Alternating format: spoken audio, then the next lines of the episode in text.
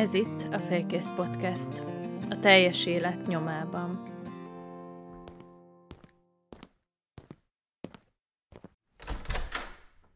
Üdvözöllek benneteket a Félkész Podcasten, majd különleges vendéggel beszélek, aki szakértője a szomatikus önismeretnek.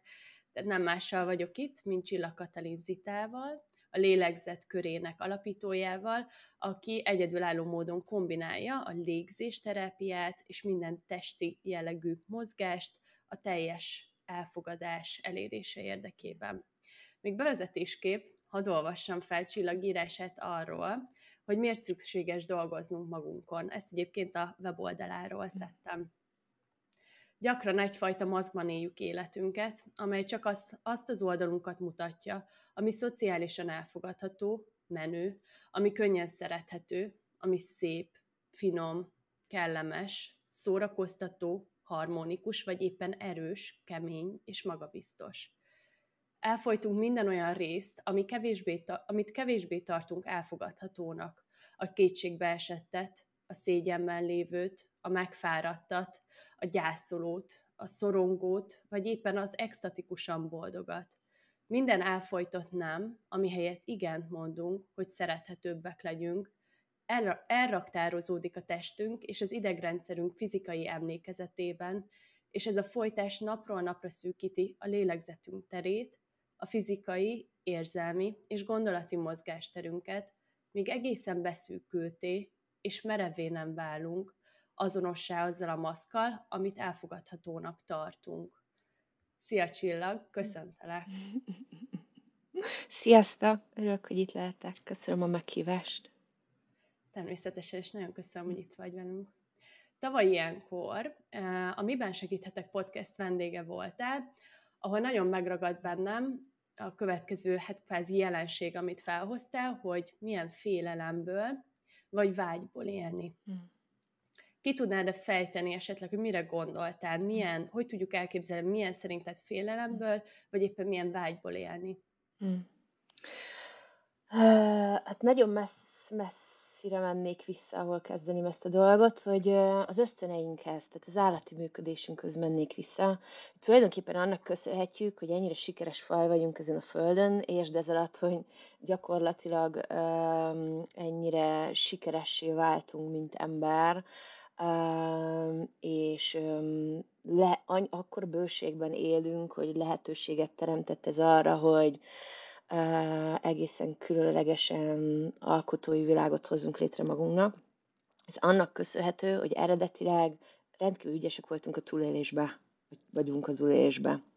Az agyunknak és a biológiai működésünknek, az idegrendszerünknek az alap funkciója az, hogy felismerje, hogyha veszély fenyeget minket, hogy erre tudjunk gyorsan és hatékonyan reagálni, és ez az elsődleges, ahova irányul a figyelmünk. Tehát a külső, ugye van az öt érzékszerünk, az öt érzékszerünk állandóan azért van jelen a térben, hogy a szemünkkel meglássuk, hogyha valami veszélyes, hogy a hangokból meghalljuk, hogyha valami szokatlan, és oda kellene figyelni, és itt van. Tehát gyakorlatilag folyamatosan arra van ráállva a külvilág felemenő érzékelésünk, hogy, hogy észrevegyük a veszélyt, a bajt, és aztán a belső világunk arra van rá, hogy azonnal reagáljunk arra, hogy ebbe a stressz helyzetbe hogyan tudok készen állni.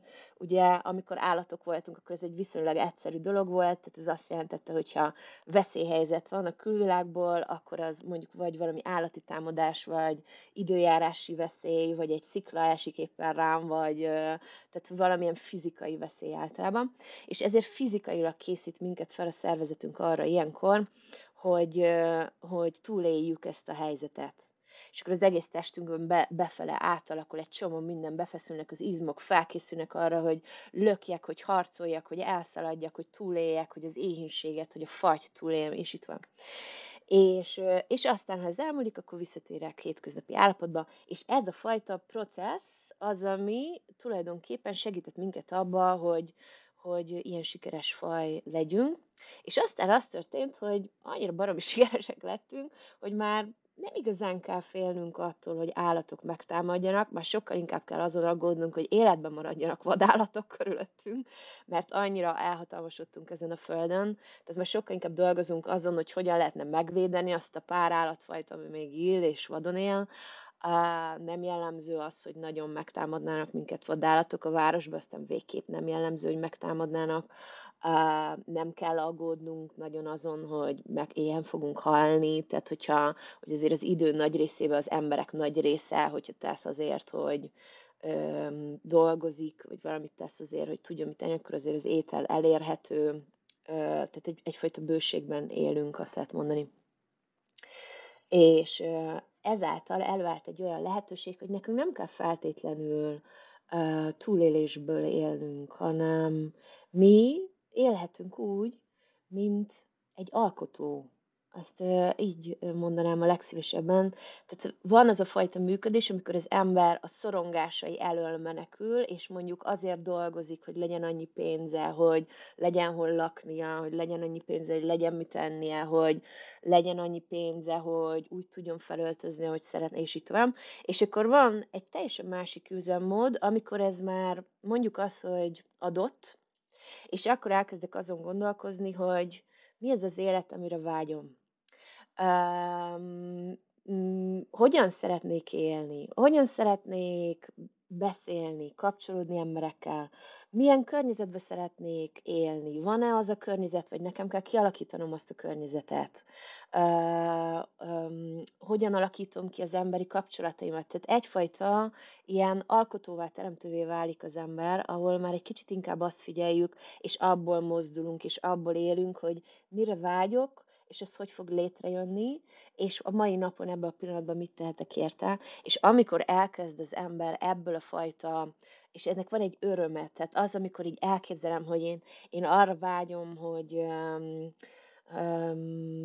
nem tudom, holnap mondjuk vágyom arra, hogy elmenjek kirándulni a barátommal, akkor, akkor annak van egy öröme, és ebből az örömből tervezem meg a holnapi napot, és teljesen más hangulatba telik az egész napom.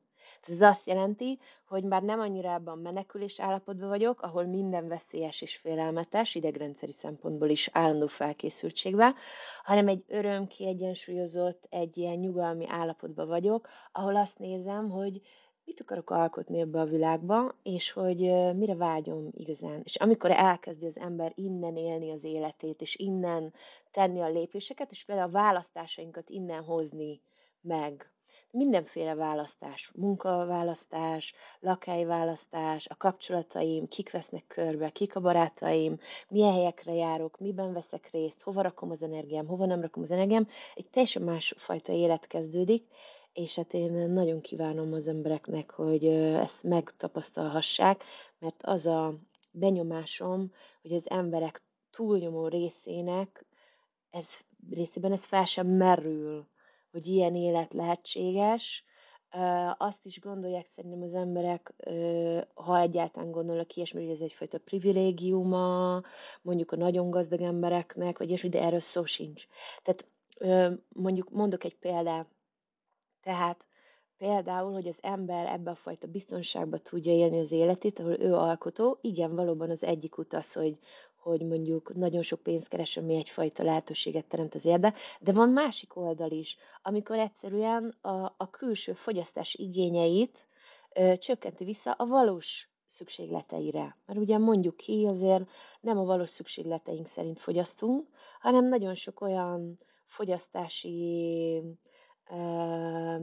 választásunk van az életbe, ami amúgy egyáltalán nem szükséges ahhoz, hogy boldogan éljünk, hanem azért csináljunk, hogy beilleszkedjünk, hogy elfogadhatóbbak legyünk, és így tovább. Ezeket például az ember elhagyja, egészen meglepően kevés pénzből el lehet élni, és lehet olyan dolgokban válogatni, amik amúgy pénz nélkül adottak rendkívül sok. Nekem volt az életemnek egész hosszú része, egy jobb pár év, amikor semmi pénzem nem volt, nagyon-nagyon kevés, tehát tényleg így enni is alig volt pénzem, úgyhogy ezt tapasztalatból mondom, hogy ö, lehetséges pénz nélkül boldogan élni, ö, más választásokat kell akkor hozni azzal kapcsolatban, hogy hogyan töltöm az időm, de én ebben az időszakban voltam az egyik legboldogabb az életemben, és az idő nagy részét természetbe töltöttem, és teljesen elvarázsolt így a természetes világ, a növények, az állatok világa, és azt tettem, ami nőtt a fán, és, és így tovább, szóval forrásvízhez jártam inni, szóval ilyen nagyon egyszerű életet is lehet élni, és nagyon nagy boldogság van az egyszerű életben is. Úgyhogy nem feltétlenül az az egyetlen út ide, hogy az ember keres nagyon sok a biztonságban van. Van más út is, hogy, hogy a szükségtelen fogyasztásait, a szükségtelen költéseit csökkenti le. És akkor több ideje, több lehetősége, több nyugalma lesz azzal kapcsolatban, hogy mivel tölti az idejét, mert például nem kell annyit dolgozni. Hm. Igen, ez kicsit úgy hangzik, mint hogy ez az egzisztencia, amit gondolunk magunkról, hogy, hogy az valójában hogy néz ki, egyénenként ugye változik, az valójában egy mennyire egyszerű dolog, vagy elérni azt a pontot, és hogy az nem azon múlik, hogy majd, ha meg lesz a házam, majd, hogyha meg lesz a megfelelő munkám, és mondjuk tegyük fel, menedzser leszek, majd akkor foglalkozok magunkkal. Yeah. És egyébként van egy, azt hiszem egy pszichoterapeuta mondta ezt, és ide beemelném mindenképp, hogy, hogy ezt a problémát sokan azt gondoljuk, hogy először megoldjuk ezt a problémát, legyen bármi is, ez ugye az önismeretünkkel kapcsolatban, és majd utána érzem jól magam, és valójában mennyire fontos az, ahogy te is elmondtad, hogy előbb érezzed jól magad, majd utána old meg a dolgokat. Igen, ez nagyon érdekes, amit mondasz. Tehát van, van ez a fajta hozzáállás, amiben tulajdonképpen egész életet lehet leélni, ami úgy néz ki, hogy hogy elmegyek ebbe a gimnáziumba, és akkor ha megvan az érettségim, akkor elmegyek ebbe erre az egyetemre, oda felvételezek, hú, megvan, szuper, akkor azt végigjárom, van egy diplomám, akkor elmegyek a legjobb állásra, amit meg tudok szerezni, amit el tudok képzelni magammal, akkor utána ott szeretnék ugye előrébb jutni, több pénzt keresni, akkor majd minden jó lesz, hogyha majd több pénzt keresek, akkor végre jó helyen tudok lakni, és nyugodtabban élek, és akkor utána előléptetnek, és aztán lehet, hogy szeretném a saját cégem lenne, és ez örökké megy így, aztán szeretném, hogy családom legyen, akkor majd jó lesz, majd ha a gyerekek kirepültek, akkor majd jó lesz, és egyszer az ember ott van az életének az utolsó pillanatán, jó, de mikor lett jó? Tehát, hogy így egész életeket lehet úgy leélni, hogy az ember sose jut el oda, hogy akkor most élek.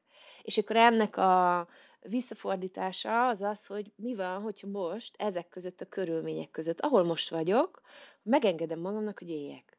Tehát ezen a helyen, ebben a lakásban, vagy ebben a, nem tudom, e, e, e, ezen a tanyán, ebben a sátorban, és tök mindegy, hogy az ember éppen hol van, de hogy megengedem magamnak, hogy a jelen körülményeim között elkezdjem a magam módján ünnepelni az életet, és ünnepelni a saját életemet, és megélni a pillanatokat, és úgy élni meg, mint hogyha ez, tudod, ez az egyetlen pillanat a világon. Tehát minden pillanatot így élni, hogy, hogy ez az egyetlen, ez az egy, ami számít, ez az egy fontos. És nagyon érdekes, mert emberek, amikor mondjuk mondok egy ilyet, azt mondják, jó, de hát akkor így tönk, akkor nem gondolok a jövőmre, akkor nem, akkor tönkre megy a jövő. Ez nem igaz, mert ha az ember például jelen van a jelen pillanatban, és a legjobb tudása szerint, a legnagyobb szeretetből, a legnagyobb örömből csinálja azt a munkát, amit igazán szeret, akkor az ha ezt folyamatosan fent tudja tartani, ezt a fajta jelenlétet, akkor ez a munka növekedni fog, és terjedni fog, és szét fog áradni, és ez önmagába hozza magával azt, hogy pénzt is fog vele keresni, mert akkor ez egy olyan dolog lesz, amiből árad ki az az öröm, ami rajta keresztül érkezik. Igen, attól, igen. Bocsi, csak annyi, hogy, hogy attól függetlenül, hogy a jelenben próbálunk fókuszálni és ott lenni, ez nem azt jelenti, hogy nem gondolunk szerintem a jövőre. Igen. Szóval, hogy sokszor úgy érzem, hogy támadva vannak azok, akik tényleg szeretnék ezt hangsúlyozni, és ezt az életet, de egyébként ez tényleg nem azt jelenti, hogy nem gondolnánk arra, hogy milyen állapotot szeretnénk elérni. Ez pont ez az állapot, amit szeretnénk elérni, hogy egy teljes önmagunk lehessünk. Igen.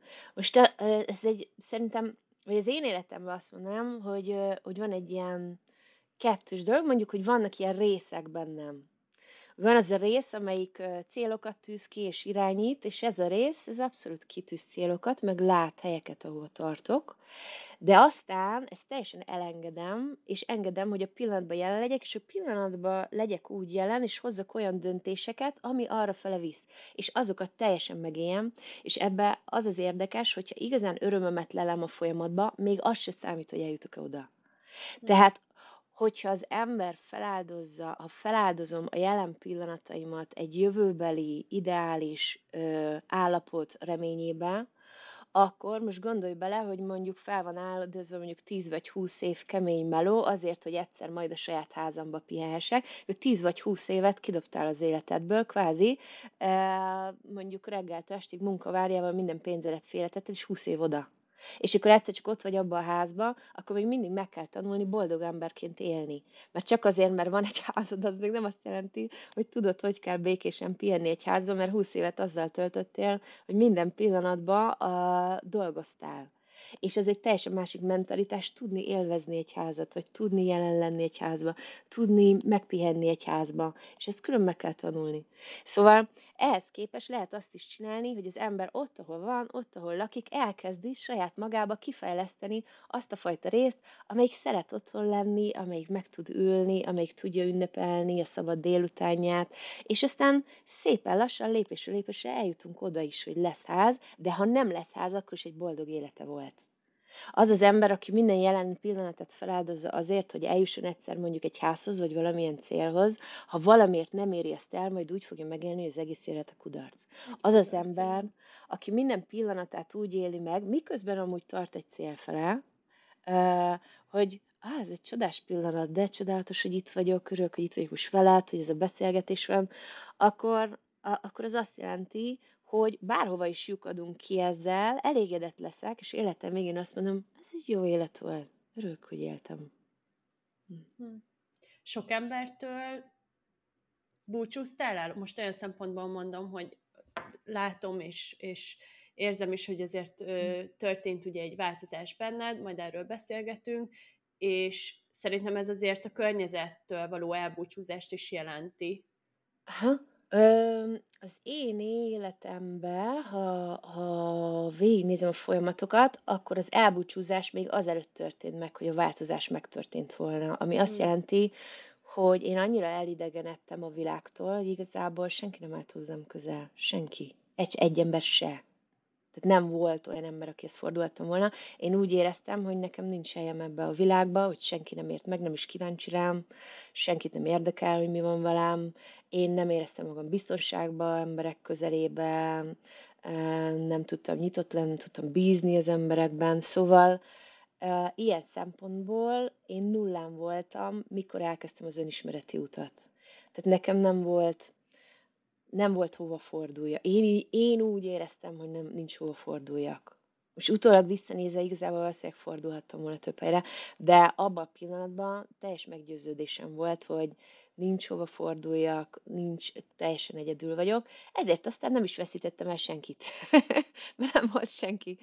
Úgyhogy az én utam az inkább úgy nézett ki, hogy a, hogy a nullából teljesen egyedül, teljesen magányosan, egy ponton hoztam egy ö, döntés, nem annyira direkt, inkább kényszerhelyzetből, hogy ez így nem mehet tovább, tehát ennek itt vége, és, ö, és ehhez képest most választhatok, hogy akkor hagyjuk ezt az egészet a fenébe, mi értelme ennek az életnek, az egész kilódás volt egész eddig, akkor most mit erőlködök rajta tovább, vagy pedig teszek egy nagyon bátor, nagyon vakmerő, inkább vakmerő, mint bátor, egy nagyon vakmerő őszinte próbálkozást arra, hogy mi van akkor, ha mindent leszarok, de mindent, amit eddig gondoltam, az összes elképzelésemet, gondolkodásmódomat, az összes ilyen félelmemet, meg mindent, ami bennem van, az így fogom, és így neki megyek, így, ke, így keresztül megyek rajta, hogy így igen, félek ott hagyni a munkámat, amivel nagyon sok pénzt keresek, és nagyon nagy biztos életem végig csinálhatnám,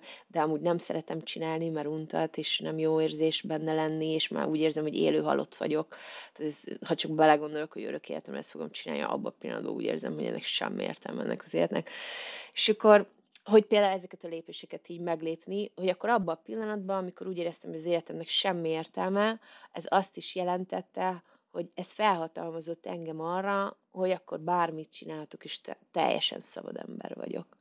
Teljesen szabad ember alatt azt értem, hogy még a saját érzelmeim és a saját betokosodott gondolkodásmódom se gátolhat fel abba, hogy, hogy bármit megpróbáljak, akármilyen veszélyes, félelmetes, kétségbeejtő, mert nem vesztettek nagyobb dolgot, mint az életemet, és ez már megtörtént. Az életemet már elvesztettem. Fizikailag még életben voltam, de ez csak egy döntés kérdése volt, bármilyen pillanatban meghaltam volna. És akkor ezen a ponton úgy döntöttem, hogy teszek egy vakmerő próbálkozást az élettel, hogy nem, a, nem az ismert szabályok szerint, az ismert úton, az ismert módszerekkel, az elfogadott, um, járt szabályok szerint haladok, hanem minden, ami egy kicsit is úgy tűnik, hogy, hogy, hogy hasznos lehet, hogy segítségemre lehet abba, hogy megértsem, mi a fenér élek, mi értelme ennek az egésznek. Hogy lehetne ez az élet jó, mert ez rám, ami most van, tehát hogy vonszolom magam minden napon, de hogy hogyan lehetne ez a nap jó, mert látom, hogy vannak emberek, akiknek vannak jó napjai, tehát nettó valószínűleg ez lehetséges, csak én nem tudom, hogy kell csinálni.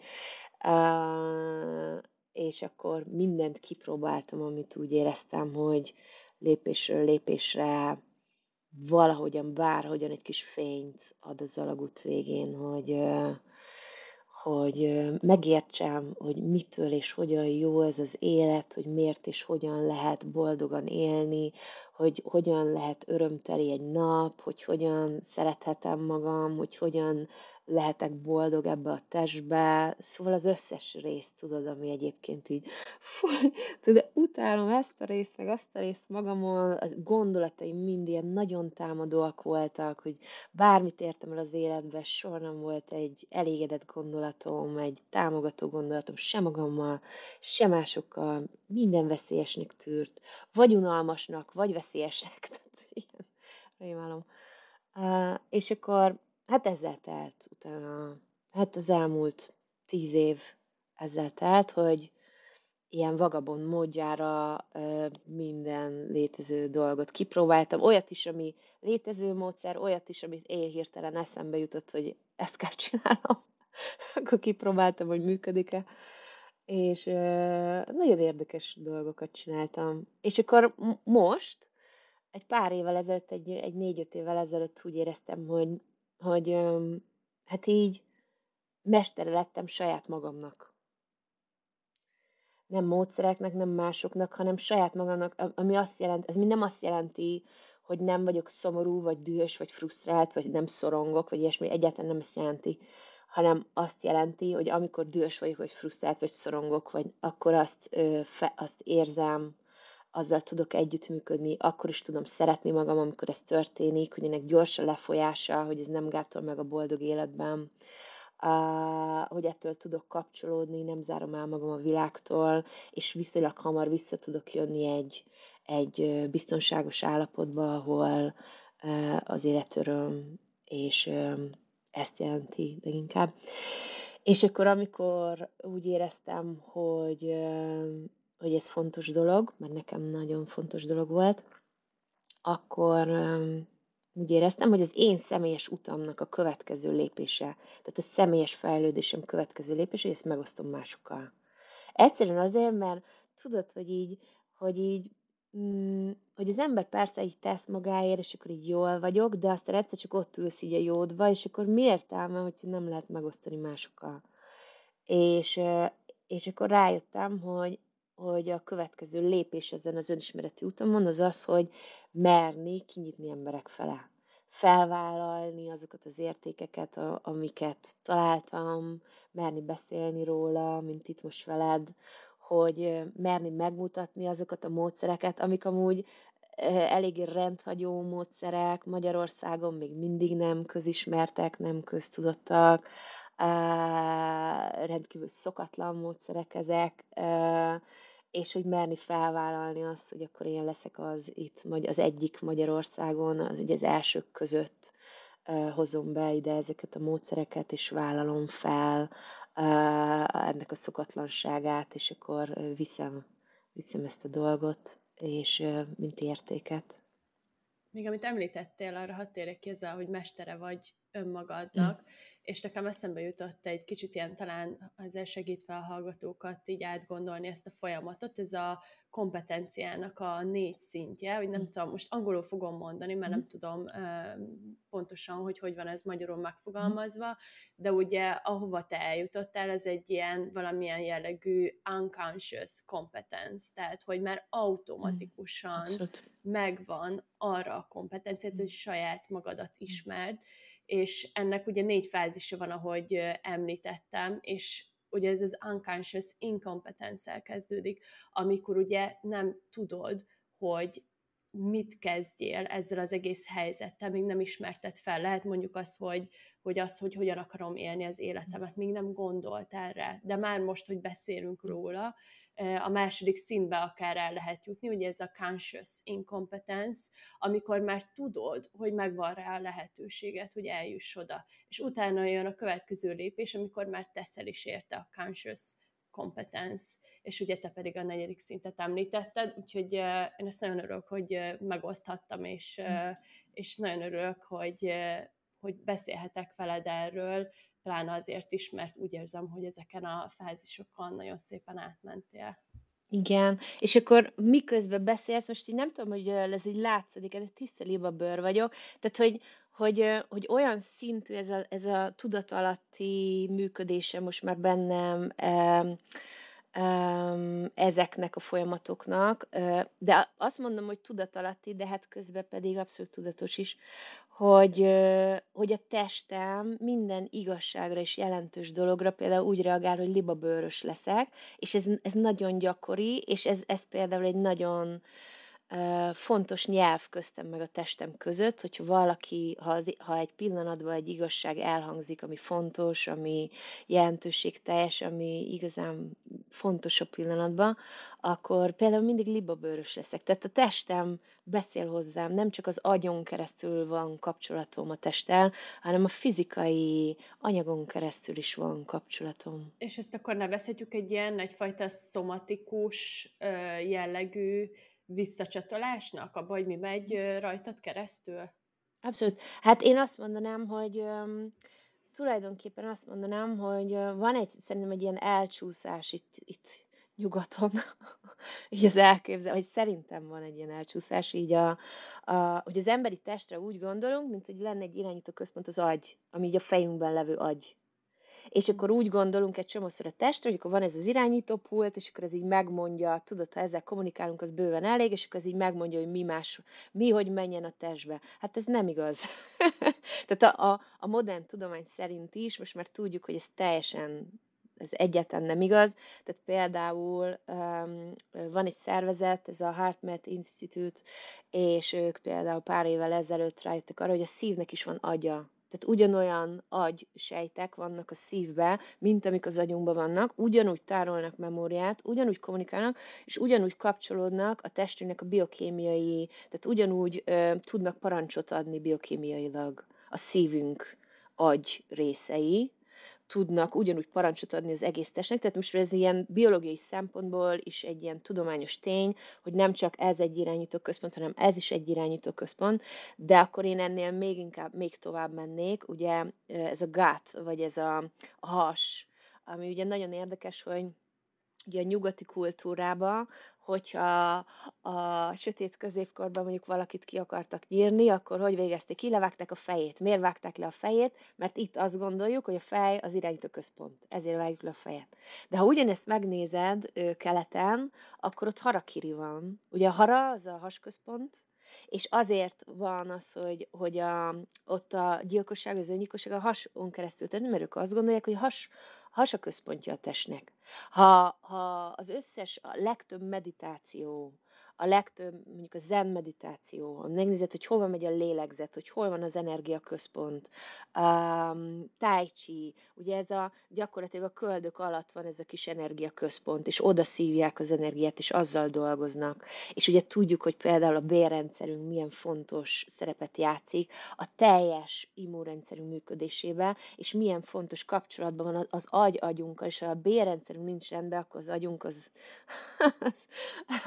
nagyon rossz helyzetbe kerül, tehát valóban van a hasba is igazából egy irányító központ és akkor már három irányítóközpontról beszéltem, ami teljesen eltér az európai irányítóközponttól, ahol egy van, és akkor ehhez én még hozzávenném azt, hogy minden egyes sejtünk és szövetünk az. Tehát a kötőszövet, ami minden egyes porcikánkat, tehát a bőr alatt, most is, hogy beszélek, tisztelből vagyok, szóval a bőr alatt van egy réteg, ami végigfut, akkor körbeveszi az összes szervünket, a szervek között is van, minden egyes sejtünknek a burka, a membránja, a kötőszövet. Tehát van egy ilyen szöveti rendszer, aminek sehol nincs vége, minden össze van kötve, és ez a szövet ennek a mozgásába a különböző, mm, tényleg a mozdulatoknak a nyelvébe is be van építve egyfajta memória, tehát a szöveteinkbe, a szöveteinknek is van memóriája. És akkor itt egy kicsit például, ha megengeded, így kitérnék a traumára, mert olyan szempontból ez nagyon fontos, hogy amikor valaki, én, én nekem a fő témám, amivel foglalkozok, az traumakezelés, illetve hogy a tudat alatti részeket, amik nem elérhetőek tudatosan, hogy azokhoz hogyan jutunk el. És ugye én szomatikusan ismerettel foglalkozom, tehát a testen keresztül közelítünk meg minden, és akkor erről mondanék egy pár szót, hogy miért. Tehát amikor, amikor trauma ér minket, értsd ez alatt, a trauma mindig stressz helyzetbe keletkezik. Tehát ez azt jelenti, hogy valami nagyon valami olyan dolog történik velünk, úgy érzem, hogy támadás alatt vagyok. Ez a stressz helyzet. Támadás alatt vagyok, és képzeld, hogy az a pillanat, az annyira, annyira erős stressz helyzetet élek meg, annyira nagy érzelmekkel jár, olyan erős testérzetekkel, hogy elviselhetetlen, és azért, hogy, hogy kvázi életben maradjak, általában ezekben a helyzetekben egy bizonyos részem egyszerűen lefagy, vagy így elhagyja, elhagyja tehát például nagyon durva traumáknál nagyon gyakran az agynak egy része lekapcsol, ami azt jelenti, hogy nem lesz róla emlékünk. Tehát nem raktározódik el az esemény arra a helyre, ahova egyébként normális esetben elraktározódnak az emlékek, mint egy ilyen kép, vagy egy ilyen gondolat, ez nem történik meg, mert lekapcsol az agynak az a része ebbe, ebbe a stressz helyzetbe. Ehelyett mi történik? Képzeld el, mondjuk ebbe a stressz helyzetbe nem tudom, mondjuk egy olyan helyzet van, ahol valakit el kellene lökni, vagy üvölteni kellene, és ez nem történik meg, mert lekapcsolok abba a pillanatba, hogy, hogy ne is érezzek semmit, és akkor betárolódik az én testembe minden, ami abban a pillanatban történt, az mint egy trigger, mint egy nyomógomb, így betárolódik a testem és a sejtrendszerembe gyakorlatilag, a szöveteimbe, és minden alkalommal, amikor hasonló dologgal találkozom az életbe, akkor aktivizálódik, és akkor a test megpróbálja lejátszani azt, amit az eredeti helyzetben nem mert, mert félt, hogy túl sok, hogy túl nehéz, hogy baj. És akkor, le, és akkor ezért van, hogy ilyen gombok így benyomódnak rajtunk, látszólag amúgy így ö, olyan helyzetekben, hogy nem is értető, hogy ez most miért lettem ilyen dühös, vagy miért vagyok ilyen... lettél ilyen ideges, minden oké? Okay? Tudod, ennek így, ez nem a helyzetben, a jelen helyzetben, ez nem érthető, ez egy illogikus dolog, hogy így túlreagálod ezt a helyzetet. Ez nagyon gyakran azért van, mert korábban történt valami, és a korábbi helyzetben nem fejeztük be, nem védtük meg magunkat például. Nem üvöltöttünk, nem löktük el a másikat, tehát nem védtük meg fizikai szinten magunkat. És akkor ezekben a helyzetekben, amik hasonló karakterűek, még ha sokkal kisebbek is, előjön az a rész, amelyik be akarja fejezni gyakorlatilag, tehát a, a test memóriájában van, hogy amikor ez történik, akkor lökök, vagy üvöltök, vagy dős vagyok. És minden ilyen helyzetben az jön elő, hogy üvöltök és dős vagyok, és ez örök életünkre így bent tud ragadni. Nem tudom, hányan vagyunk, akik ismerünk embereket, akik egész életükben dősek, de hogy így egész. Tehát, hogy így teljesen mindegy, ha nincs ott ok, akkor találnak valamit, ami nem ott van. Tehát minden pillanatban lehet valamit találni, amin az ember dős. És akkor ez így megy, és sose fogy el, sose fogy el.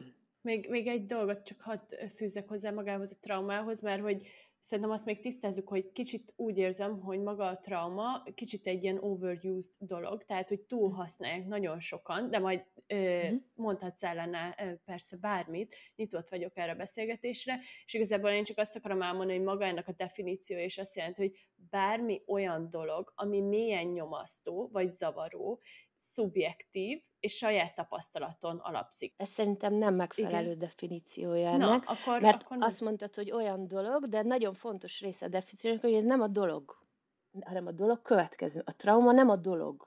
Tehát ez azt jelenti, hogy ugyan, mondjuk vietnámi háborúban voltak, voltak katonák, akik mondjuk egy tankba robbantak fel egyszerre, és akkor mindketten túlélték. Az egyiknek lett traumája, a másiknak nem.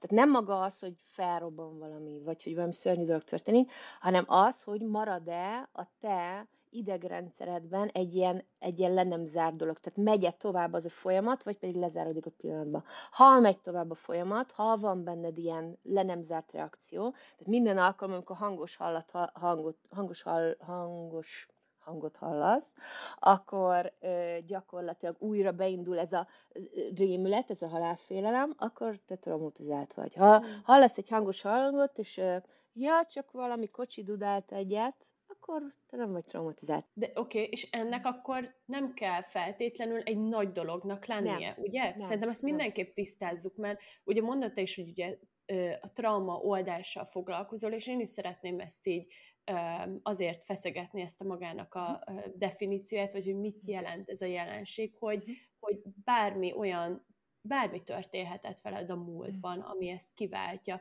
És nem kell azt gondolnunk, hogy jaj, velem semmi olyan nem történt, én, én nem éltem át ö, szexuális ö, bántalmazást, vagy bármilyen jellegű fizikai atrocitást, és, és én csak szeretném ezt hangsúlyozni, hogy ez tényleg lehet bármi. Uh-huh. Tehát van, úgy szokták ezt említeni, van a nagy tétrauma, meg van a kis tétrauma. A nagy tétrauma, amikor ezek az ilyen, ilyen nagyon súlyos e, pillanatnyi események, haláleset, tényleg karambol, és így tovább ezek történnek. És akkor van a kis tétrauma, ami egyébként, most csak mondok erre példákat, bemész a munkahelyedre, és a főnöködnek minden nap van egy megjegyzése, amitől úgy érzed, hogy semmire kellő vagy, hogy a munkád értéktelen, és mondjuk ez megy öt évig Semmi, nincs egy kiemelt esemény, amire azt lehetne mondani, hogy szörnyű volt, csak hogy minden nap így pácolódsz ebbe az érzésbe. És akkor szép lassan öt év alatt eljutsz oda, hogy teljesen értéktelen vagy, és már meg sem próbálsz még másik munkát keresni, mert azt gondolod, hogy kinek lenne szüksége egy ilyen emberre. Ez ugyanaz a trauma. És, a, és, a, és azt mondanám, hogy hogy ö, szerintem nincs olyan ember, akinek nincs traumája, és én azért gondolom, hogy nem, ö, nem túl használt ez a szó. Inkább azt mondanám, hogy most jött egy pár éve a köztudatba, és van egy pár, mint Gábor Máté, aki így ilyen híressége lett ennek a dolognak. Én inkább azt mondanám, hogy korábban egyáltalán nem beszéltünk erről, korábban egyáltalán nem vettük ezt ö, ö, szempontként elő. Tehát ez azt jelenti, hogyha például egy gyermek mondjuk egy iskolába ö, figyelemzavarral küzdött, akkor senkit nem érdekelt, hogy miért, csak az, hogy problémás gyerek. Problémás gyerek, problémás gyerek, problémás gyerek mit csinálunk a problémás gyerekkel, rakjuk be egy problémás gyerekeket gyűjtő helyre.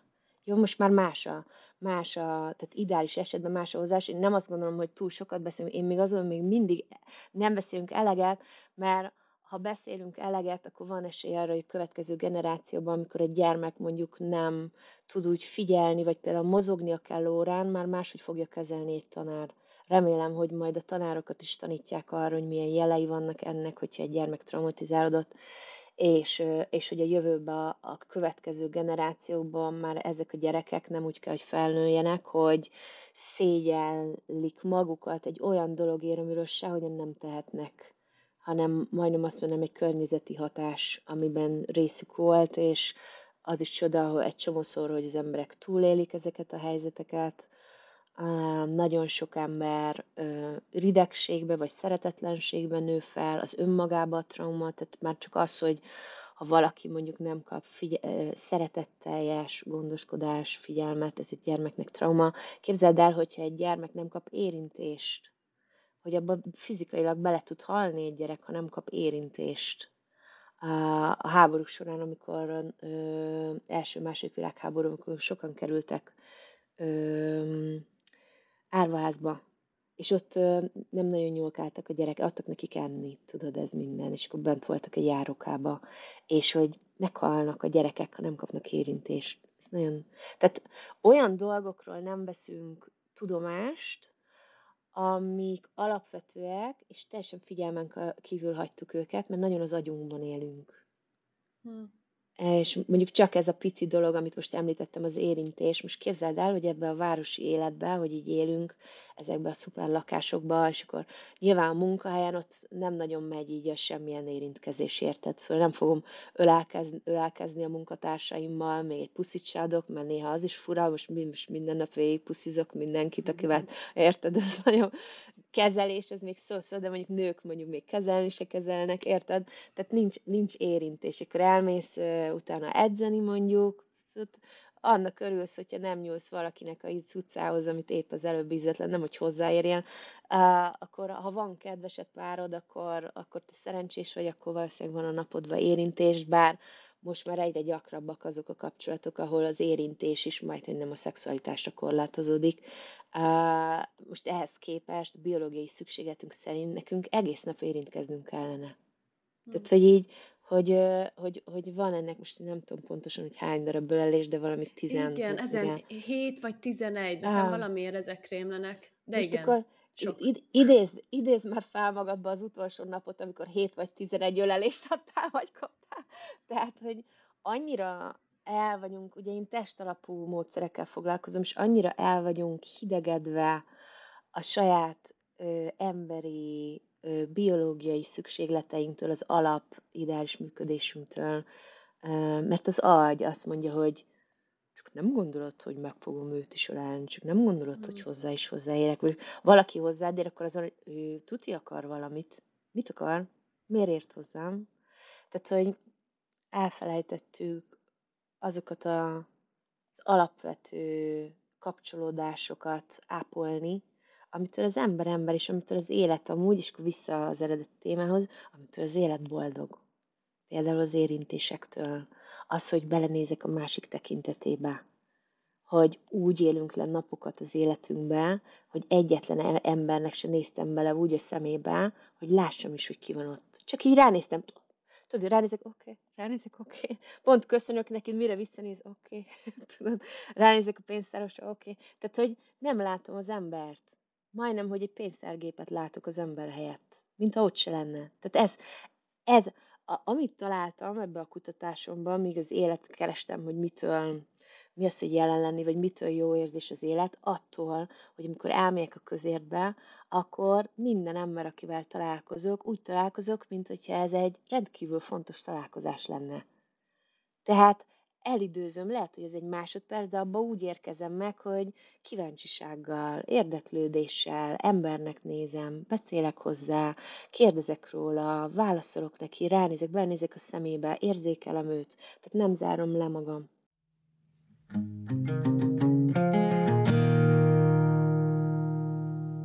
Traumát folytassuk, hogy hogyan mm.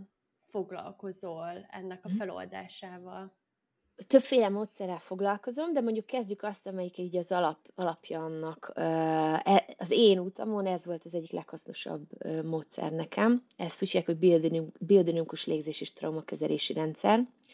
És ez tulajdonképpen a légzést, a lélegzetet használja arra, hogy az idegrendszert, ugye ez nagyon érdekes, hogy az idegrendszerünk nagy részt autonóm működik, tehát magától működik, mint hogy a szívünket sem mi verjük, az is magától megy. Ugyanígy az idegrendszerünk is magától csinál dolgokat, és néha ez a magától működés elállítódik olyan helyekre, ami nem jó nekünk. Mondjuk egy állandó pánikroham hajlamra. Az ugye annyira nem hasznos nekünk. És akkor az a kérdés, hogyan állítod vissza ezt az idegrendszert. Hogy, valóban jól érzékelje mondjuk például a veszélyhelyzetet, hogy a veszély állapotból vissza tudjon jönni békés állapotba. Tehát gyakorlatilag az idegrendszerünk el tud állítódni, általában ilyen stressz helyzetek miatt, traumatikus helyzetek miatt, és akkor az a kérdés, hogyan állítjuk vissza, hogy tudjon harmonikusan működni és ez a harmónia adja meg a lehetőséget a boldog életre. És amivel én foglalkozom az, hogy a lélegzet az egy különleges lehetőség, mert ez egy olyan része a belső működésünknek, az idegrendszerünk működésének is, ami automatikusan is tud működni, tehát ha például nagyon megijedek egy stressz helyzetben, akkor ugye így veszem a levegőt. De fordítva is működik, ha elkezdem így lenni a levegőt, akkor aktivizálom az idegrendszeremet. Tehát gyakorlatilag bele tudok nyúlni a saját idegrendszerem működésébe, és a saját lélegzetemmel különböző állapotokat tudok előállítani az idegrendszerembe, az agyam különböző funkcióiba, és ennek lehet mesterévé válni, hogy a különböző típusú lélegzetekkel hogyan nyugtatom meg az idegrendszeremet, aztán hogyan aktivizálom az idegrendszeremet, és amivel én foglalkozom, ez a biodinamikus légzés, ez azzal foglalkozik, hogy van egy ilyen tolerancia ablakunk. Ez a tolerancia ablak, ez tulajdonképpen azt mutatja meg, hogy hogy amikor stressz helyzetbe kerülünk, amíg a tolerancia ablakon belül vagyok, addig vissza tudok könnyűszerrel térni a normális állapotomba. De történik velem valaki, valaki rossz fej, ahogy hozzám szól, és akkor kicsit így ideges leszek, vagy zavar, vagy nem tudom, és utána visszatérek normális állapotban, nem gondolkozom rajta, megyek tovább a napom, tök jól vagyok. De amikor ezen a tolerancia ablakon kilép valami, akkor az azt jelenti, hogy már nem tudok visszatérni a normális állapotomba, akkor ez egy elhúzódó állapottá tud válni. Tehát kilépek ebből, harcmenekülés állapotba kerül az idegrendszerem, utána meg gyakran lefagyás állapotba, és előfordul, hogy ott is marad, és utána életvitelszerűen lefagyás állapotban élünk, vagy harcmenekülés állapotban. Ezt emberi működésre lefordítva azt mondanám, hogy depressziós, vagy pedig agresszív állapotban.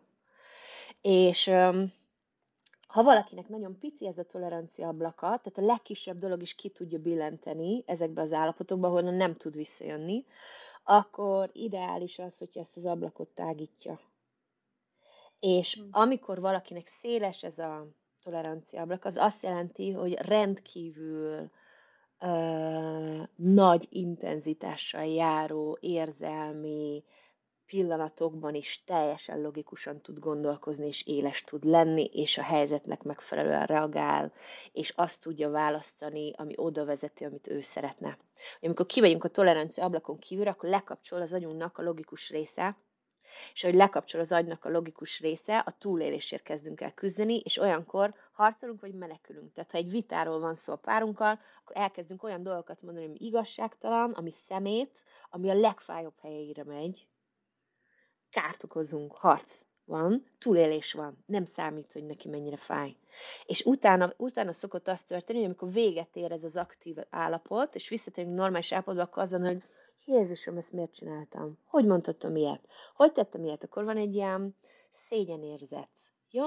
Tehát tulajdonképpen egy nagyon ideális állapot az, hogyha valaki megtanulja az idegrendszerét úgy szabályozni, hogy a rendkívül aktív érzelmi állapotok se billentsék ki ebből a tolerancia ablakból, és tudjon logikusan gondolkozni és szabályozni magát.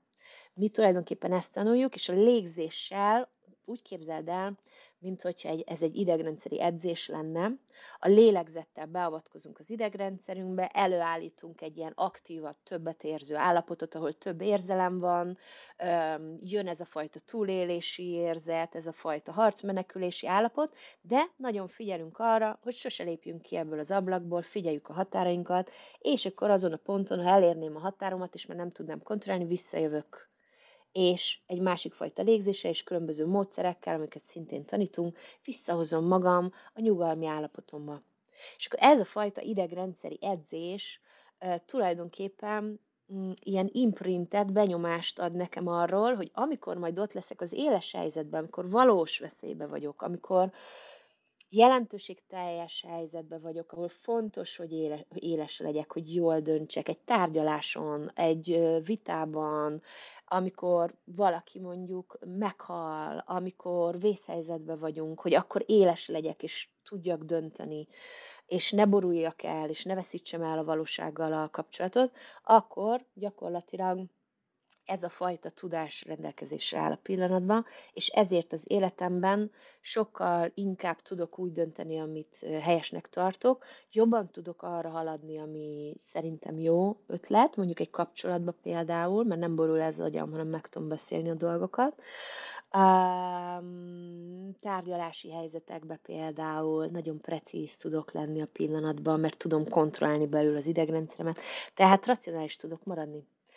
Uh, és ez az életben aztán ahhoz vezet, hogy szabadabb vagyok, hiszen mindig tudom hozni azokat a döntéseket, amire igazán vágyom, sokkal könnyebb alkotóként részt venni az életbe, mert nem állandóan a, a romokat takarítom el, amik valahogy keletkeztek így öntudatlanul, um, és úgy általánosságban az ember szabadabbnak érzi magát, és békésebbnek. És miközben ezzel foglalkozunk, ezzel az idegrendszeri tornán, jellemzően a test a szöveti emlékezet feldobja azokat a triggereket, amik a múltban berakódtak. És ezeket meg lehet élni, ki lehet fejezni, be lehet fejezni ezeket a stresszreakciókat, és ezáltal lezárul ez a stresszkör, és nem ismétli tovább a test. És akkor ki lehet lépni ezekből a folyamatokból, és lehet szabadabban élni, mert már nem automatikusan ismétlem azokat a tüneteket igazából, amik egy korábbi helyzetből következtek ezek, a, ezek az események egyébként, ha jól tudom, amúgy pont ahogy mondtad, hogy környezetben kell, vagy emberekkel kell, hogy legyünk, ezek is amúgy, ha jól tudom, másokkal együtt történik ez az egész oldás, és talán, hogy kicsit még megfoghatóbb legyen másoknak, például tudnál említeni akár egy gyakorlatot, mm. mi az, amit csináltuk ahhoz, hogy ugye ezt az ablakot, vagy ezt a ezt a nem is tudom micsodát növeljétek, ezt a sávot, hm. amiben ugye ennyien, egy ilyen jelenben lévő hm. cselekvő hm. uh, lényé tudunk válni. Igen. Van egy típusú légzés, amivel tulajdonképpen ezt a harcmenekülés állapotot hozzuk a felszínre, Ott figyelünk, megtanulunk testérzeteket figyelni, érzelmeket figyelni, gondolkodást figyelni, megtanulunk a gondolatainkkal bánni, az érzelmekkel bánni, és amikor úgy érezzük, hogy, hogy ez túl sok lenne, vagy túl nehéz lenne ezen a tízes skálán, hatos, hetesnél nehezebb, akkor visszaingázunk egyfajta biztonságos érzésbe, állapotba, ennek a részleteit most azért sem mondanám itt el, hogy pontosan hogy csináljuk, mert hogy ez valóban valami, amit felügyelet mellett kell csinálni, ez nagyon fontos dolog, szóval ez nem játék, vagy ez nem mondjuk egy ilyen képzés, ahol én is ezt tanultam, hogy simán két éves, mire az ember megtanulja a különböző jeleit figyelni ennek a dolognak. Tulajdonképpen azt lehetne mondani, inkább úgy válaszolnék erre, hogy kívülről ez hogy néz ki, mi történik. Jó, mit lát az ember, amikor ez történik? Um, amikor elkezdünk így lélegezni, akkor igazából az emberek csak ülnek és lélegeznek nagyon aktívan és nagyon mélyen, viszonylag gyorsan. És utána egy ponton nagyon erős testérzetek keletkeznek, és késztetések mozgásra vagy hangadásra, vagy érzelmek kezdenek el folyni az emberbe, aminek semmi oka a pillanatban. Tehát a jelen pillanatban nincs oka annak, hogy itt legyen egy szomorúság, vagy egy dű, vagy egy szorongás, vagy egy szégyen, de nagyon erősen megjelenik a semmiből. És akkor megtanulom figyelni ezt az érzelmet, ami ott van, figyelem a testem, hogy hogy akarja kifejezni ezt az érzelmet. Jellemzően minden érzelem egy testmozdulat is mi megengedjük, hogy ez a testmozdulat megtörténjen. Tehát a dű az például az egy sokkal erősebb dolog, az tolni akar, az üvölteni akar, az hangos, ha egy állat lenne, akkor az egy bika lenne, és akkor tommolna, hogy mondjuk ilyen a dű, és akkor ennek egyfajta biztonságos környezetet teremtünk, és ez alatt ott van valaki ezzel az emberrel, és például, ha ő tolni akar, akkor oda rakom a kezemet, és teljes erőből ellentartok neki, hogy ő a dűének az erejét ki tudja fejezni. Akkor látszólag ez úgy néz ki, mint a két ember, mint a két állat menne egymásnak, és közben üvöl teljes erőből, és én meg kedves kedvesen ott vagyok vele szembe, és teljes erőből tartom meg őt a dühébe, hogy ki tudja fejezni azt az érzelmet, azt a mozdulatot, amit mondjuk nem fejezett ki három évesen az édesapjának, mert rettegett attól, hogy kap egy verést.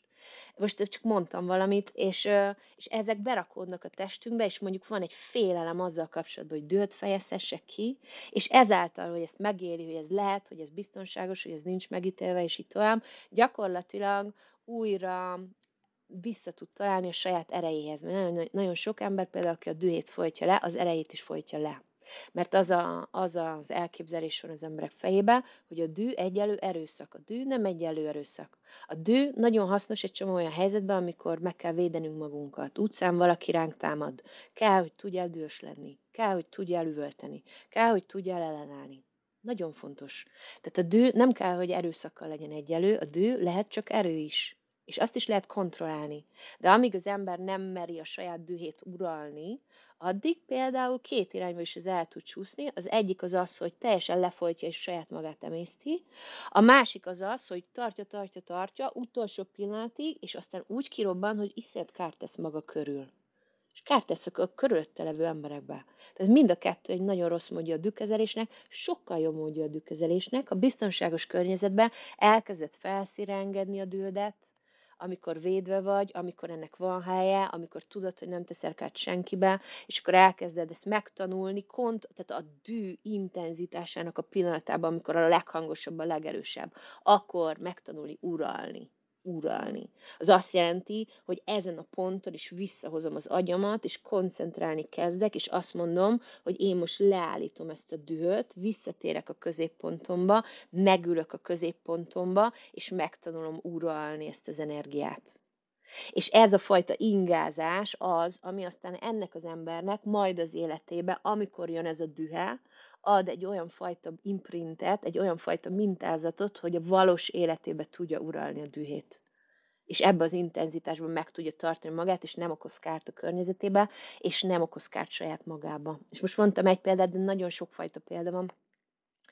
És akkor tulajdonképpen, aki ezzel a biodinamikus légzéssel foglalkozik, az azt tanulja, hogy a különböző érzelmeknek, a különböző mozdulatoknak, a különböző folyamatoknak hogyan tud úgy teret tartani, hogy ez biztonságos legyen mind a résztvevőnek, mind annak, aki tartja a teret, mindenkinek, aki a térben van, és akkor ugye ez egy nagyon fontos dolog, hogy ez azt jelenti, hogy hogyan tartod ezeket, hogyan tartom ezeket a határokat, ahol mindenki lehet önmaga, tehát őszintén beszélhet arról, ami vele történik, megmutathatja magát, kiengedheti a felszíre, megélheti. És akkor most egy hangos érzelemről beszéltünk, de van az ellentetje, mondjuk a szégyen. Akkor valaki, valaki krónikus szégyenbe él. Mindenféle helyzetben úgy érzi, hogy nem vagyok elég jó, hogy én nem érdemem ezt meg, hogy, hogy mondjuk valaki szeret engem, de, de én, én nem is értem, hogy ő miért szeret engem. Látom, hogy szeret a párom, de igazából az van velem, hogy, um, hogy jól esik, hogy szeret, de amúgy kicsit idegesít is, mert nem értem, hogy hogy szerethet egy ilyen, egy ilyen embert, mint én. Hogy szerethet. Hogy látom, hogy tetszik neki mondjuk a testem, de én azt gondolom, hogy hogy lehet, hogy ez a test hogy tetszhet neki. Mert ilyen olyan a hasa, ilyen olyan a mellem, ilyen olyan túl nagy, túl kicsi a fenekám, túl nagy, túl kicsi a mellem. Hogy tetszhet ez neki? És látom, hogy tetszik, de el, nem, nem, nem tudom. Tehát ez mindig rossz érzést okoz. Ez állandó szégyen és, és akkor például el lehet jönni hozzám, és az ember el tud kezdeni megbarátkozni a saját szégyenével, tehát elkezdeni elfogadni azt a részt, amelyik szégyenben van, elkezdeni elfogadni, mint részt, elkezdeni visszahívni őt az egészbe, meghallgatni azt, hogy miért alakult ki ez a szégyen, hogyan szolgál engem a szégyen, mitől véd meg. Most mondok egy példát, szégyen csodálatosan meg tud minket védeni attól, hogy kiteljesedjünk az életbe, ami rendkívül félelmetes lehet, például megengedni, hogy tényleg az legyek, aki vagyok, az a szabad ember, az a szabad gondolkozó, hogy egy ilyen podcastba, hogy megmutatni magad, neked mondjuk beleállni abba a szerepbe, hogy felvállom, hogy egy podcastot csinálok, hogy megmutatom magam, hogy mondjuk lehet, hogy az embert mondjuk előtte egy fél évig, egy évig már így nyomasztja, hogy akarom ezt csinálni, de még nem merem, még nem merem, mert ott van egy ilyen érzés, hogy Jézusom, de majd mit fognak rólam gondolni, és remélem, hogy nem gondolják azt, hogy ez egy baromság, és nem ítélnek meg, és ez a szégyen, ez vissza tud téged tartani, mitől? Egy elképzelt bukástól egy elképzelt megítéléstől, meg tud védeni téged. Csak az van, hogy egész életemben ebből a szégyenből mozdulok, akkor, akkor az egész életemben lesz egy olyan érzésem, hogy nem vagyok elég jó. És nem hozok döntéseket. És nem, hoz, nem hozom azokat a döntéseket, amire igazán vágyom. Tehát megvédem magam attól, hogy azzá váljak, ami a potenciálom igazából. És akkor az ember el tud hozzám jönni, és elkezd foglalkozni azzal, hogy megbarátkozzon a szégyenével, mert az is nagyon fontos dolog, hogy ez nem úgy megy ez a munka, tehát nem, nincs olyan, hogy megszabadulok a szégyenemtől, nincs olyan, hogy megszabadulok a dühömtől. Ezek részeink.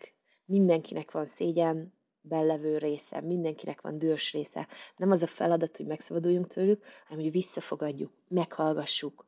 Mi az, ami, tehát például mondjuk, ha van egy ilyen elképzelésem, mm, Nekem van, van amúgy egy ilyenem, azért beszélek erről, hogy nem te miattad.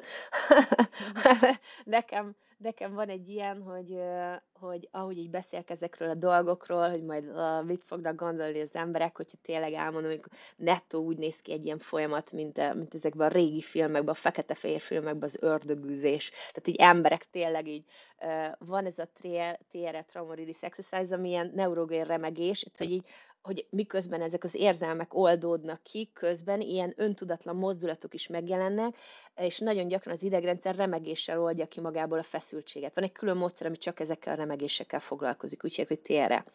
És akkor amúgy tudományosan ö, alátámasztott, tehát kutatásokkal alátámasztott folyamat, de ugye az emberek fejében van ez a kép, hogy, hogy például, ha le lenne filmezve ilyen folyamat, amit még sose filmeztem, mert pedig most már négy évet csinálom, de ez nagyon gyakran úgy néz ki, hogy emberek remegnek, tehát különböző testrészeik remegnek, vagy önkénytelenül mozdulnak, vagy különböző mozdulatokat végeznek el, ami nem is értető a pillanatban, vagy nagyon erős érzelmek jönnek, mennek, könnyeznek, üvöltenek, mindenféle ilyen dolog. Tehát tényleg nettó olyan, mint egy modern ördögüzés, csak tudományos alapokon van. És, és akkor mm, és akkor ugye van a fejembe ez, hogy majd mit fognak gondolni az emberek, hogy ezt így megmutatom. Tudom, már egy érzem, hogy ezt meg kell mutatni. Fontos, hogy az emberek lássák. Most már készülök rá, hogy majd meg lesz mutatva. De van egy ilyen érzés bennem, hogy nekem fel kell nőnöm arra a pontra, ahol a hátamon el tudom hordani azt, hogy majd valaki azt mondja, hogy mi ez a fasság, vagy ez olyan, mint az ördögűzés, vagy és akkor azt mondani, hogy igen, tényleg úgy néz ki, mint egy ördögűzés, és közben meg itt vannak a tudományos kutatások mögé, hogy ez hogyan működik, és mi, hogyan funkcionál, és hogyan oldja ki, mert hogy ez most már teljesen ö, ö, minden részletét kutatták ennek a dolognak.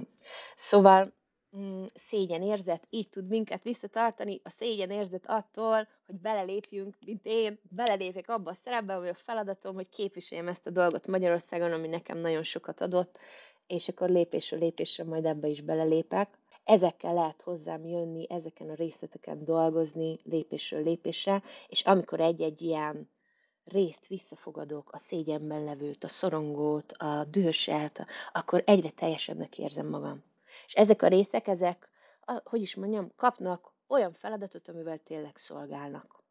Tehát az, az, amit eddig csináltak, hogy csak agonizáltak dolgokon, arról így át lehet őket egy kicsit kalibrálni arra, hogy mondjuk a dűben levő részem, az minden alkalommal, amikor valaki átlépi a határomat, akkor egy elegáns, erőteljes nemmel azt mondja, hogy nem. Tudod, hogy így lehet erre használni ezt a részt. És akkor ezt így meg lehet tanítani ennek a résznek, hogy akkor ő így tud szolgálni mostantól.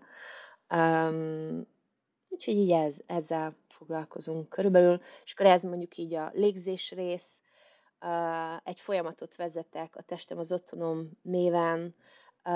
Október 23-án indul a következő ilyen folyamat, 8 alkalomból áll, és csoportosan tanítom meg embereknek azt, hogy hogyan tudnak belépni a saját idegrendszerükbe biztonságosan, ez nagyon fontos, hogyan tudják szabályozni magukat, hogy a testükkel hogyan tudnak kommunikálni, hogy hogyan lehet megérteni a testjeleit, hogyan lehet együttműködni vele, hogyan lehet megszeretni és visszafogadni ezeket a részeket, és együttműködni velük, és úgy egyáltalán hogyan lehet felvállalni önmagunkat mások előtt, és, e, és ezek nélkül, a, amit említette az elején, a maszkok nélkül, idő, ami egy egészen elképesztő élmény, időzünk együtt egy alkalom, az három órás, minden héten három órát maszkok nélkül töltünk, ami hát egy teljesen megváltoztatja az embernek így az elképzelését arról, hogy mi lehetséges az életbe, hogy milyen karakterű kapcsolódások lehetségesek az életben, mert ilyen nagyon megható az az őszinteség, ami zajlik egy-egy ilyen csoportba. Szuper jó fejek az emberek, akik jönnek. Hogy online vagy offline csináljátok? Igen. Úgy van, hogy több folyamatot vezetek, van egy, egy olyan folyamat, aminek az a neve, hogy a testem az otthonom nulla, ez egy online folyamat, és ez egy, azt mondanám, hogy azoknak ajánlom, akik nagyon mélyen vannak. Tehát most vannak a legmélyebb pontjukon. Azon a ponton, amikor úgy érzik, hogy semmi értelme az életemnek, nem értem, hogy hogyan. Egyszerűen azért ajánlom nekik ezt a folyamatot, mert ez egy nagyon lassú folyamat, és segít megérteni az emberi működés alapjait, az érzelmeket, a gondolkodásmódot, az idegrendszer működését, és napi feladatok vannak, amivel szép lassan vissza lehet halászni az idegrendszert. Ez fél éves most, lehet, hogy a következő már kicsit rövidebb lesz, de hogy a fél év az elég arra, hogy olyan gondolkodat, tehát átalakítja a gondolkodásmódot, átalakítja az érzelmekhez fűződő viszonyunkat, önmagunkhoz fűződő viszonyunkat, önszeretetet tanít, együttműködést tanít, megértést a testtel, nagyobb biztonságot a testbe, tehát ilyen alapokat rak le. Ez a testem az otthonom nulla, ez legközelebb jövő januárba indul van a testem az otthonom egy, aminek nem feltétele a, előfeltétele a nulla. A testem az otthonom egy, az, az már egy nagyon mély utazás. Ez élőben zajlik, és ö, megváltozott tudatállapotokban megyünk élőbe, csoportosan, ö, ezt én vezetem, én tartom, ö, nagyon mély, ö, nagyon erős folyamatok vannak, nagyon igaziak, tényleg ilyen sorsfordító az, azokat a feladatokat, gyakorlatokat és kereteket adom át az embereknek, ami nekem, és csak olyat, ami nekem valamikor egy fordulópontot hozott, és ezt csináljuk nyolc héten keresztül, heti egy alkalommal, úgyhogy ez tetőtől talpig átalakítja az emberi hozzáállást, működést, nagyon mély élményeket ad. Nagyon fontos, hogy ez nem egy kognitív tudás, tehát nem tanítók dolgokról, hanem tapasztalunk tapasztalatot kap, fizikai tapasztalatot arról, hogy mit jelent az, amit, amit csinálunk, és ezt a teste fogja megegyezni, mint tapasztalati tudás, és ez már rendelkezésre fog neki állni az életbe. Ez az egyes folyamat, és aztán van olyan, hogy a testem az otthonom kettő, ami pedig azzal foglalkozik, hogy ugye eddig csak befele foglalkoztunk önmagunkkal, Csoportba foglalkoztunk önmagunkkal, de csak önmagunkra figyeltünk, mások jelenlétével. A kettes azzal foglalkozik, hogy hogyan működünk együtt párban. És ez egy nagyon fontos folyamat olyan szempontból, hogy az életünket állandóan különböző párokban ö, visszük, és most itt nem csak a párkapcsolatra gondolok, ö, hanem az édesanyámmal, az édesapámmal, a főnökömmel, a nem tudom, szóval, hogy, hogy tényleg mindig az van, hogy két ember találkozik, és akkor milyen ez a kapcsolat, hol vagyok ebbe a kapcsolatba, és ugyanezen a folyamaton megyünk keresztül, párban végzett gyakorlatokat csinálunk, tudatalatti állapotokban megyünk, ahol megtanuljuk egymást megtartani. Tehát lényegében ugyanazt, ami az életben történik, mondjuk egy párkapcsolatban, hogy valakinek van egy nehéz napja, és hazajön valamilyen érzelemmel telítettem, vagy fáradt és depressziós, és hogy tartom meg a páromat ebbe a folyamatba? Hogyan nem borulok el vele együtt? Hogyan tudok jelen lenni az ő folyamatába úgy, hogy én a középpontomban maradok, hogyan tudok úgy ott lenni vele, hogy közben szeretem magam, hogyan nem lépem át a saját határomon, hogyan nem áldozom fel magam az ő kedvéért, hogy nem ijedek meg az ő folyamatától, hogyan nem gondolom azt, hogy az én feladatom megoldani az ő folyamatát. és akkor mondjuk csak e, ez most így a tértartás szempontból, tehát megtanulunk teret tartani egy másik érző lény számára, az ő folyamataihoz, úgy, hogy közben én is jól vagyok, és megtanulok, megtanulom felvállalni a saját belső folyamataimat, ugye ezekben a sokat érző tudatalatti állapotokban, meg felszíre engedni a legmélyebb, legbelsőbb őszinte működéseimet valaki más jelenlétébe. Ez, wow, ez, tudod, ebbe a idézőjelbe kiszolgáltatott állapotban lenni, most valaki lát engem. Engedni, hogy lásson engem valaki megnyugodni abba az érzésbe, hogy megmutathatom magam minden részem, a legcikibbnek tartott részemet is, a legfurcsább részeket is meg lehet mutatni, és itt van egy ember, aki nem ítél meg, aki megtart ebbe a folyamatba, aki csak azt lesi, hogy hogyan tud ebbe rendelkezésre állni, és aki beborít egyfajta szeretett burokba, amiben ennek van tere, és rendelkezésre áll hozzá, úgy, hogy közben vigyáz magára, és tartja a határokat. Szóval tulajdonképpen a testem az otthonom kettő, az erről szól, hogy párkapcsolat, vagy páros kapcsolódásban hogyan működünk, és ez, ez egy nagyon fontos folyamat. Ezt csak az egyes után lehet elvégezni, azért, mert aki nem tud magára figyelni, az nem tud elkezdeni a másikra figyelni. És ezért fontos elmenni az egyesre, először, hogy megtanuljunk befele szabályozni magunkat, és utána tartani ezt az önszabályozást, miközben figyelek a másikra. Tehát lényegében azt mondanám, hogy a, a, az emberi létiskolája ez valahol, így az Mhm. alapok, ahol tudom érezni az érzelmeimet, nem borítanak el, hallom a gondolataimat, nem úgy kezelem őket, mint valami agynék egy ilyen instrukció, hanem meghallgatom, és döntök arról, hogy ez igaz vagy nem, és úgy akarok csinálni, vagy nem. Tehát nem visznek el azonnal a gondolataim se. A testérzeteim, hogy nem vagyok áldozata a testérzeteimnek, hanem tudom tartani magam a legintenzívebb érzelmi testérzetek közepén is, és tudok logikusan dönteni, és jelen lenni, és figyelni, és nem szállok el vissza tudok jönni a középpontomba, tehát történik valami nagyon nehéz dolog, utána fél napon belül érek a középpontomba, és boldog vagyok, és nyugodt, és tudok enni, és aludni, és nem tudom. Szóval ez, ez azt gondolom, hogy az emberi létezés alapjai ezek, és aztán, hogy ezt hogyan viszem bele egy kapcsolódásba, hogy hogyan hívom meg ebbe a páromat is, hogy hogyan tudunk erről kommunikálni, hogyan hallgatom meg, hogyan tartom meg őt ezekbe a folyamatokban. Nagyon fontos dolog, szerintem ezeket így tanítani kellene általános iskolába, vagy gimnáziumba. Igen, hamarabb kezdeni. De egyébként mérhetetlen, nem tudom, ilyen virtuális szeretet árad felőlem felé, tényleg, mert hogy, hogy van, aki ezzel foglalkozik, mm. és szeretné ezt átadni mm. másoknak, és uh, én mások nevében is, akik mm. még, tudod, akár voltak, akár nem, én még nem voltam egyébként, és uh, nagyon-nagyon érdekel.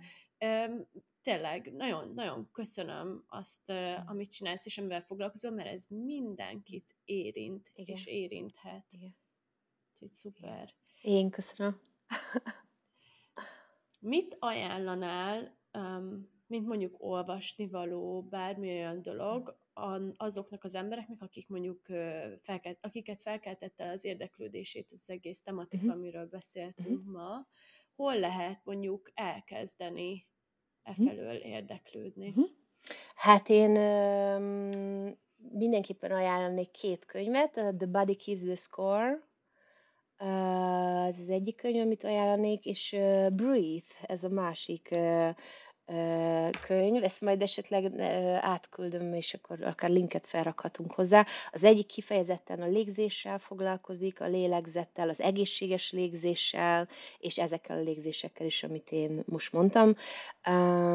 A másik pedig kifejezetten azzal, hogy a trauma, a tudományos hátterével annak, hogy a trauma hogyan rakódik be a szöveteinkbe, és hogy, hogy hogyan befolyásol minket a hétköznapokban hogy hogyan veszi el a lehetőségünket, hogy a jelenben legyünk. Úgyhogy én, én azt gondolom, hogy ez a két ilyen alapmű, amit érdemes elolvasni ezzel kapcsolatban.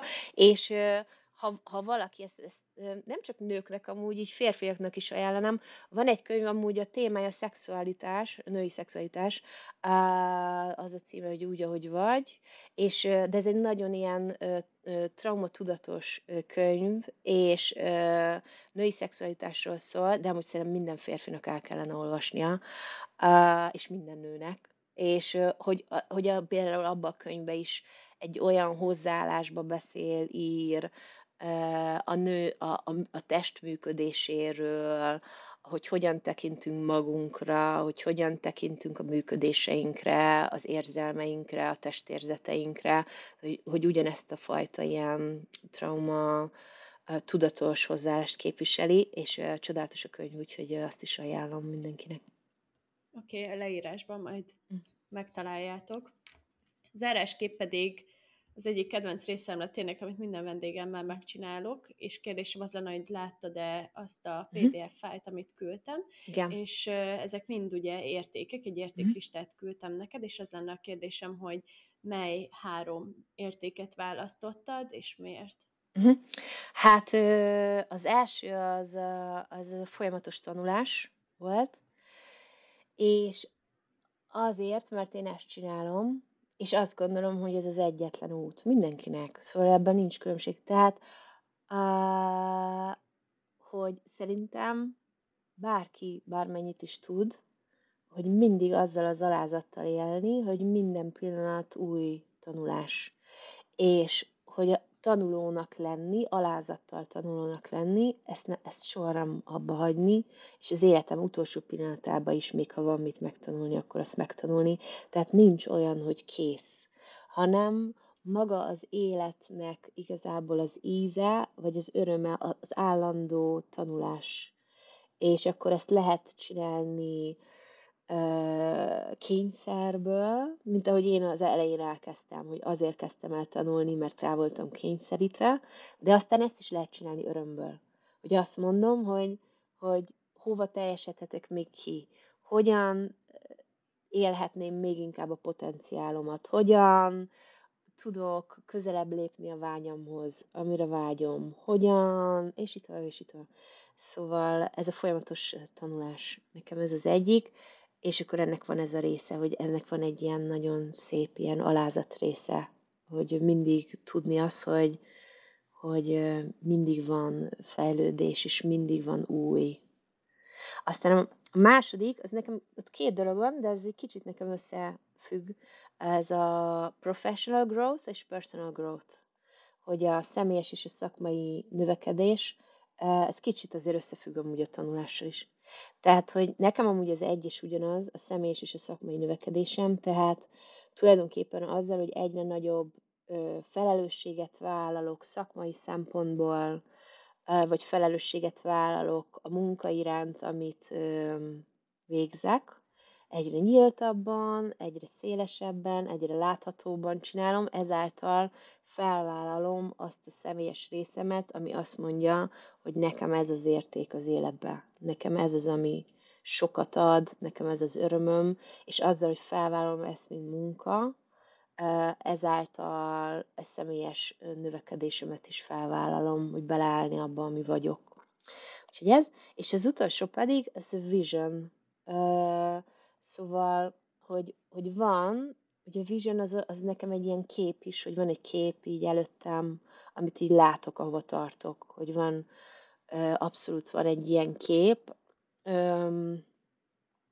Azt azért elmondom, hogy annyira nagyszabású, hogy fogalmam sincs, hogy a fenébe jutunk el oda, de mivel, de, de mivel, mint említettem, igyekszem az egész életemet úgy élni, hogy flashelni a, a pillanatra, meg hogy a folyamat minden részére, ezért, hogyha nem jutunk el oda, az is tök oké. Okay. De, de az én vízióm az az, hogy, hogy lehetséges az emberiségnek, hogy az emberek ö, ö, szorongás, félelem nélkül ö, örömtelien és szabadon élhessenek. Nekem ez, a, ez az első szintű vágyam, hogy, hogy segíteni az embereknek abba, hogy letegyék azokat a békjókat, ami elszorítja őket, hogy boldogak lehessenek, hogy önmaguk lehessenek, hogy megteremteni azt a helyet, teret, időt, ahol az emberek önmaguk lehetnek minden részükkel együtt. Nem csak a shiny-shiny, fényes bling-bling részekkel, hanem a, a szégyenben a nehéz részekkel, a szomorú, a gyászol részekkel, és a shiny-shiny, bling-bling részekkel, és a gyönyörbe levő, tehát mindegyikkel. És hogy, hogy egy olyan világot képzelek el, ahol mindenkinek van egy nagyon speciális lényecskéje, ami megszületett erre a világra, teljesen speciális képességekkel és kincsel, amit csak ő hoz ebbe a világba, és én azt képzelem el, hogy, hogy, hogy mennyire csodálatos az, hogyha úgy tudunk élni ebben az emberi közösségben, hogy mindenkinek van tere biztonságban önmagának lenni, és kiteljesedni a saját potenciáljába, és, és a saját szabad választásai alapján élni örömben, és hogy élhesse mindenki azt, ami számára örömet okoz, úgy, hogy közben vigyáz a másikra, és vigyáz magára is, hogy ezt mindenki egyszerre teheti meg, tehát nem okozunk kárt ezzel a másikban. Úgyhogy van egy ilyen, de amúgy ennél van egyel nagyobb szabású tervem is. Na. ami, ami pedig, ez amúgy én nem vagyok buddhista, de egy kicsit oda kapcsolódik, hogy, hogy ez igaz minden érző lényel. Hogy arra vágyom, hogy nem csak az emberek, hanem akkor bekapcsolnám ide a földbolygót is, amire én úgy tekintek, mint egy lény, hogy valójában, ha valaki önismerettel foglalkozik, minden önismereti út egy ponton eljut oda, hogy valójában mi emberek nem különálló lények vagyunk a Földtől, hanem a Földnek vagyunk egy része. Tehát minden, ami bennünk van, az igazából föld. Tehát mi igazából olyanok vagyunk ezen a földbolygón, mint a mi testünkben a, mondjuk a vörös vérsejtek, amik persze mozognak, de attól még a testünk részei. És mi emberek jó, mozgunk itt a föld, meg csinálunk dolgokat, amit magunk döntünk el, hogy mit, mikor, hova, de a föld részei vagyunk, a föld testének a részei, és szerintem az önismeret, minden önismereti útnak egy ponton el kell jutnia oda, hogy emlékezni arra, hogy föld vagyunk. Nem földön élő lények vagyunk, hanem föld vagyunk, és emlékezni, tehát kicsit ilyen szempontból, föld szempontból olyanok vagyunk, mintha skizofrének lennénk. Hogy egy részünk elfelejtette, hogy hozzánk tartozik. Ezt most emberi szervezet lemondtam, akkor a rákos sejtek ilyenek. A rákos sejt elfelejti, hogy mi a feladata abba a szervbe, és nem csinálja. Ugyanígy az ember elfelejtette, hogy a Föld testének a része, és nem működik együtt, hanem teljesen azt gondolja, hogy valami valami tök másban van. És az anyatesttel, aminek ő a része, nem tudod, persze ennek következménye az, hogy az anyatest meghal ő is, jó eséllyel. Tehát most egy vörös vérsejt is el tud élni valami kis kapillárisba, egy hűtőbe valameddig, de azért az nem egyenlő azzal, mint hogyha egy emberi testben élne. Uh, szóval egy ponton minden önismereti útnak szerintem el kell jutnia oda, hogy emlékezni arra, hogy föld vagyunk, és ilyen szempontból önszeretetet gyak- gyakorolni, tehát nem úgy gondolni a bolygóval való törődésre, mint hogy törődök a földdel, hanem törődök magammal, ami, és én föld vagyok. És akkor eljutni ide, és utána pedig eljutni oda, és akkor ez egy következő szint, hogy nem csak fizikai öm, nem csak fizikai dolgok léteznek. Ezt ugye napi szinten tapasztaljuk, tehát az érzelmek, a gondolataink nem fizikai dolgok. Hiába tudományosan nem lehet bebizonyítani a szerelmet, mindenki tudja, hogy van. és, és nem tudsz egy olyan tudományos kísérletet létrehozni, ahol be lehetne bizonyítani, hogy nem tudom, hogy a szerelem az ennek, meg ennek, meg ennek a következménye, vagy ennek, meg ennek, meg ennek a nem tudom, de hogy van, és mindannyian tudjuk. Tehát van egy világ, ami nem fizikai, és nem ilyen sűrű anyagból van, és hogy én azt szeretném, hogy azok a részeink, amik ezekben a világokban élnek, a nem fizikai világokban, hogy azokra is ez igaz lehessen, hogy mindegyik lehessen szabad, és ö, ö, békés, és fájdalomtól mentes. Úgyhogy ö, így nagyjából erre gondoltam, ez a vízióm. Kicsit nagyszabású, de mondom, igazából annak is örülök, hogyha bármilyen lépés történik ezzel kapcsolatban. Hm. Meg tök érdekes, hogy a, az értékek, amiket mondtál, hogy valamilyen szempontból ugye a jövőt illetően, vagy a kapcsolódnak a jövőhöz is, és, és amúgy benne van a segítés is, és a segítési vágy is mindegyikbe. Igen. Meg egyébként ezek az értékek lehetnek olyanok, hogy maga a szó mindenkinek mást jelent, és tök jó, hogy így kifejtetted, és összekapcsoltad őket. Köszi szépen! Én is köszönöm.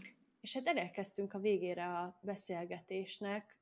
Ismét köszönöm, hogy itt voltál, és nagyon-nagyon élveztem a beszélgetésünket.